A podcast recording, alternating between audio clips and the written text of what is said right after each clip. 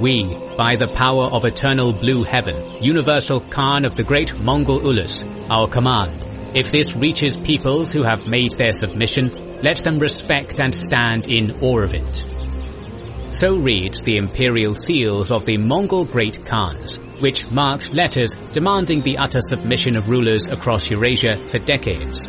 It is no mean feat to seek the conquest of the world, and few states have ever come as close to the task as the Chinggisid Mongol Empire.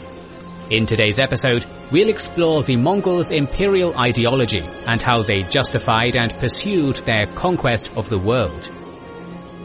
This video is sponsored by Masterworks. The Mongol story is ultimately a case of climate making or breaking a kingdom, a scenario that could be playing out in Europe today, with energy prices skyrocketing for winter, and Britain is expecting their longest ever recession.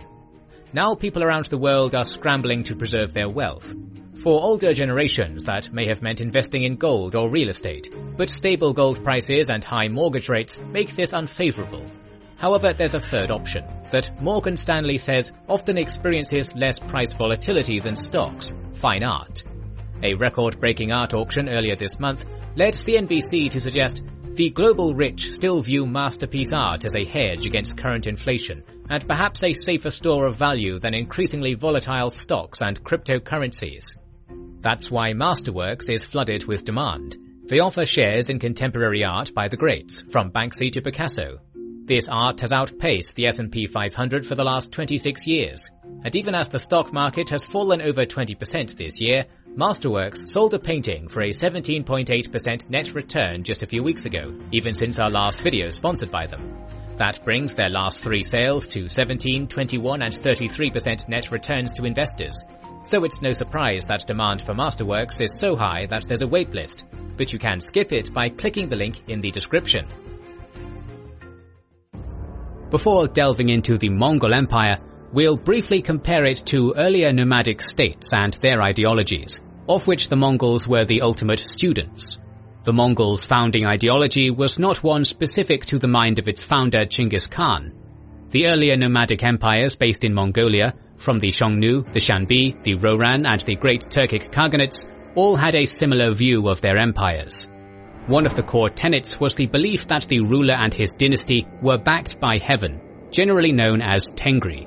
This made the monarch, be they the Chanyu or the Kagan, a sacred figure.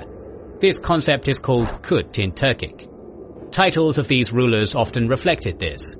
During the days of the Uyghur Khaganate, the Uyghur ruler was called Tengri Kagan, the heavenly emperor. The idea of a sacral kingship reached an apogee in the Khazar Khaganate, where the Khazar Khagan was a purely ceremonial role, with actual government conducted by his nominal deputy, the Khagan Bey. In the words of Professor Lhamsuren Munkh-Erdene, the Khazar Khagan reigned but did not rule. This sacred kingship justified the rulership of the Khagan and prohibited the spilling of his blood, but it did not make the Khagan invulnerable, similar to and likely influenced by the Chinese concept of the mandate of heaven. Just as heaven could give its backing to the ruler, so could it rescind it. Tengri's support manifested through military victories, good health, and fortune, while his displeasure resulted in defeats, untimely deaths, disease, and environmental catastrophes. Along with his shamans, the ruler and his people could seek to placate Tengri and the spirits that inhabited the world, but they could not control them. Once the Khan lost Tengri's backing, other members of the dynasty could seize the rulership themselves. These nomadic states were not seen as the sole property of the Khagan, but as jointly owned by the entire royal clan. All members of the family were entitled to grazing lands and peoples within the state to support themselves, and all male members could in theory be entitled to the position of Kagan, though in practice this tended to be restricted to the sons or brothers of the ruling monarch. Thus, a relative with a promising military career who desires to overthrow an inept ruler could be seen as more favored by heaven than the current Kagan. If he usurped the Kagan and was rewarded with more victories, then Tengri's will was confirmed, as was the case with the great Xiongnu ruler Modun Chanyu when he killed his own father, or in the Mongol Empire when Ke overthrew the line of his uncle Ögedei. By extension, any given prince with enough charisma and military backing could then be a rival to power and a possible claimant. Thus, after the fall of the Mongol and Timurid empires, it was possible for even a petty prince such as Babur, the future founder of the Mughal Empire in India, to lead their own retinues and claim they had the inherent right to sovereignty, accounting for the infamous fragmentation many of these nomadic polities suffered from. What we've highlighted here is the importance of the notion of heavenly support, and how rulership was not based around institutions but on personal charisma, the ability to lead men and convince them heaven supported the given prince. These were just as applicable to the Turkic Khaganates as they were to the Mongol Empire. With that said, we now may focus properly on the state founded by Chinggis Khan in 1206. One of the most well-known aspects of the Mongol Empire was its oft-stated belief in the eventuality of its conquest of the world. That eternal blue heaven had granted everything to be overseen by Chinggis Khan and his progeny. But where did this belief come from? It doesn't seem to be present in the earliest days of the Mongolian Empire. Despite it often being said in many a documentary or shoddy YouTube video there's no evidence that world conquest was on the ticket when the empire was established in 1206. As we will demonstrate here, this was a belief that developed over the early conquests. Like previous Khans and Khagans, Chinggis's enthronement and rule were based on his personal charisma, his ability to convince his followers that he had Kut, the support of heaven, which was manifested in his character and military victories. For this he presented himself as a sort of shaman, an intermediary with Tengri, who on important occasions would travel on his own to the top of holy mountains like Burkhan Khaldun to convene and seek Tengri's blessing to ensure successful campaigns. Sacrifices were overseen, proper methods of slaughter and the appeasement of nature spirits helped consolidate and maintain this good fortune. Publicly engaging in these ceremonial acts ensured that his subjects saw him as a pious monarch, taking part in all the necessary acts of Khanship. Chinggis knew not just how to be the Khan, but look the part too. Codifying Mongol laws through the Yasa helped build his image as a lawgiver and almost fatherly figure who oversaw, guided and protected his people, seeking vengeance on their behalf, bringing order and booty in equal measure. Initially, Chinggis's enthronement was overseen by a powerful and charismatic shaman, his stepbrother Kokkachu, also known by his title of Tep Tengeri. But when Kokkachu's influence grew too great and he began to sow seeds of intrigue between Chinggis and his brothers, Chinggis allowed his youngest brother, Temüge, to break Kokkachu's back. While shamans would continue to be necessary to predict good fortune and successful campaigns, they would never again rival the Khan for power. In a sense, it also served to demonstrate that the Khan was more powerful than any shaman, no matter how much that shaman claimed heaven's backing. Importantly, Chinggis was also graced with genuine luck in his timing. A well-known paper published in 2014 by Neil Pederson et al. showed that after a dry and harsh late 12th century, which exacerbated warfare in the steppes, paleoclimatic data indicates that the first quarter of the 13th century was a period of warm and wet weather, a long period which remains unique in the last thousand years of Mongolian history. The result was more productive grasslands, a boom in animal population, supporting an accompanying baby boom among the Mongols themselves, all coinciding with Chinggis's reign from 1206 to 1227. While this obviously logistically supported the Mongol expansion once this generation grew to fighting age, it had an important legitimizing effect, making it appear heaven's favor of Chinggis Khan was manifesting even in a more beneficial climate. Chinggis Khan effectively embodied every necessary attribute associated with a great leader in the steppes, a strong foundation in heaven's backing for Chinggisid rule, supported by a genuinely more stable period within Mongolia itself, was a key component for the early Mongol campaigns. The peoples of his homeland fell in line under his rule, and from then on, followed him and his descendants to the ends of the earth. Chinggis Khan never faced rebellion or desertion from these generals. Despite all this, it appears that Chinggis Khan did not envision himself a world emperor, even in the making, His initial title upon his coronation was not the lofty Kagan or Khan of Khans, but rather Chinggis Khan, which likely had no connotations of universal rule, but of a strong, fierce ruler. Though possibly taking the title of Kagan later in life, he never appears to have imagined himself as heir to the earlier Turkic or Uyghur Khaganates. Furthermore, Chinggis Khan did not conduct his campaigns in the manner of his successors. Unlike his sons and grandsons, all of Chinggis's campaigns were only launched after lengthy justifications. Attacks on the Jin dynasty, Karakitai and Tangut kingdoms were conducted only after explaining the causes of war. Jin interference in Mongolia and their murder of one of Chinggis's relations was justification there. The harboring of steppe rivals were excuses for Karakitai and the Tangut campaigns. And the assault on the Khwarezmian Empire was of course based on the famous massacre at Otrar, followed by Khwarezm Shah Muhammad's murder of Chinggis's envoys and other actions the Mongols perceived as aggressive. Even if these justifications were at times simply pretexts for war, they served an essential diplomatic function. Chinggis Khan imagined himself as a part of the political order, not its master. In such an environment, the Mongol state had to justify its conquests and maintain friendly ties with those he wished to trade with. Initial contacts between the Mongols and Khwarezm had sought to establish economic and trade ties, a mutually beneficial relationship, rather difficult to imagine happening under Chinggis's heirs. Only from the reign of his son Ögedei onwards did the Mongols begin to abandon such lengthy rationales in favor of conquest for the sake of conquest.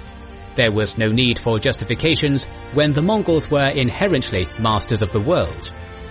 So what caused this switch from being members of the political order to becoming the international political order?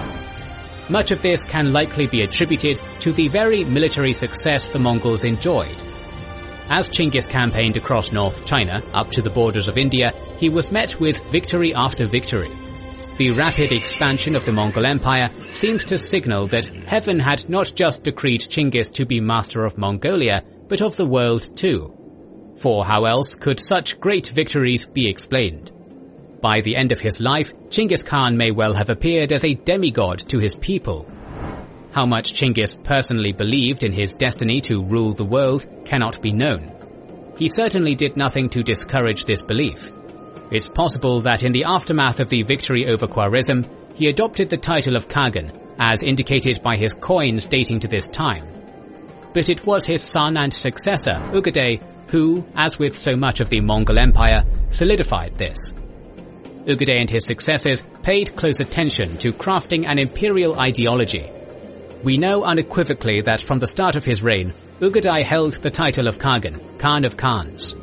Though Chinggis may have suggested it, it was Ögedei who built the imperial capital of Karakorum in Mongolia's Orkhon Valley. The Orkhon Valley had been the site of the capitals of the Turkic and Uyghur Khaganates, and was seen as a place of holy and imperial power. Karakorum itself was situated only a few kilometers away from the ruins of the former capitals, and undoubtedly this was a deliberate effort to associate the Mongols as heirs to those days of great imperial glory. But whereas Chinggis Khan had needed detailed justifications to present his conquests as revenge, as per a proper steppe leader, Ögedei had no qualms over this.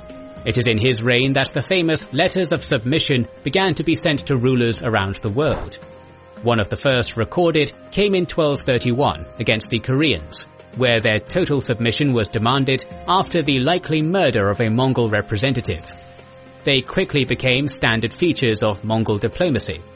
Whereas Chinggis Khan's initial contacts with the Khwarezm Shahs sought to establish trade relations, no such relationship could exist under Ögedei. Increasingly, the Mongols divided the world into two groups, those who had submitted and those who had not. In Mongolian, this was expressed as il, indicating peace, harmony and submission, three concepts to the Mongols that were intertwined, and bulga, meaning rebellion. Within this framework, there was no longer a need to justify military campaigns. For now, all military actions were essentially punitive expeditions to bring rebel forces to heel. Ögedei simply advanced notions ongoing during his father's lifetime, and in order to prove his worth as heir, stressed his place as an unassailable master of the world. As this was Tengri's will, anyone who was not already a subject of the Khan was essentially a blasphemer in open rebellion. As historian Timothy May wrote, the Khan had no allies, only vassals. There was simply no other legitimate power on earth other than the Mongol state. As Great Khan Möngke expressed in a letter to King Louis IX of France in the early 1250s, just as there was one god in heaven, so too was there only one ruler on earth, and that was the Chinggisid monarch. Ögedei's destruction of the Jin dynasty in 1234 marked the totality of this transition, for following this victory over the Mongols' hated long-time enemy, he could signal his accomplishment over his father with the usurpation of Jin's Mandate of Heaven. Following this, he convened a Kurultai which sent armies in all directions to spread Mongol rule as far as possible. It was on the basis of this Kurultai that Mongol armies drove into Europe by the 1240s. This notion of singular legitimacy was continually reinforced as more and more states either submitted or were destroyed by Mongol armies, each victory further proof of their claim. This world view provoked awkward diplomatic interactions. A 1249 embassy sent by the King of France Louis IX brought gifts and sought to congratulate the Khan, Ögedei's son Guyuk, on his rumored conversion to Christianity. Instead, they found Guyuk dead, the regency held by his widow, Okul Kaimish, who declared the embassy's gifts indicated that the King of France had just submitted to the Mongols. This effectively became a self-fulfilling prophecy. The Mongols recognized no other state other than their own, and that Tengri wanted the Chinggisids to rule all other peoples. Continued victories reinforced this. As long as people continued to submit or fall to the Mongols, then Tengri's backing was confirmed. And this confirmation fueled their continued expansion to subdue more and more people.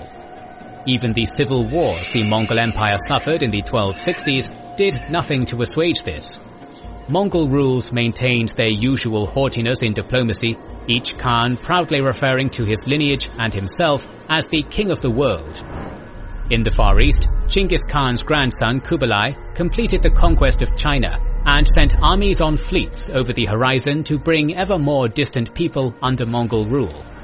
In the West, on the basis of their right to universal sovereignty, the Ilkhans maintained their desire to crush the Mamluks, a belief which continued right until the fall of the Ilkhanate in the 1330s. The Great Mongol Peace in 1304 saw the Chagatai Khan Dua express that India was the only region the Mongols had left to conquer, a task he hoped all the Khanates would contribute forces to. Until the 18th century, and in some areas even later, descent from Chinggis Khan or families associated with his dynasty remained the preeminent legitimizer in Central Asia.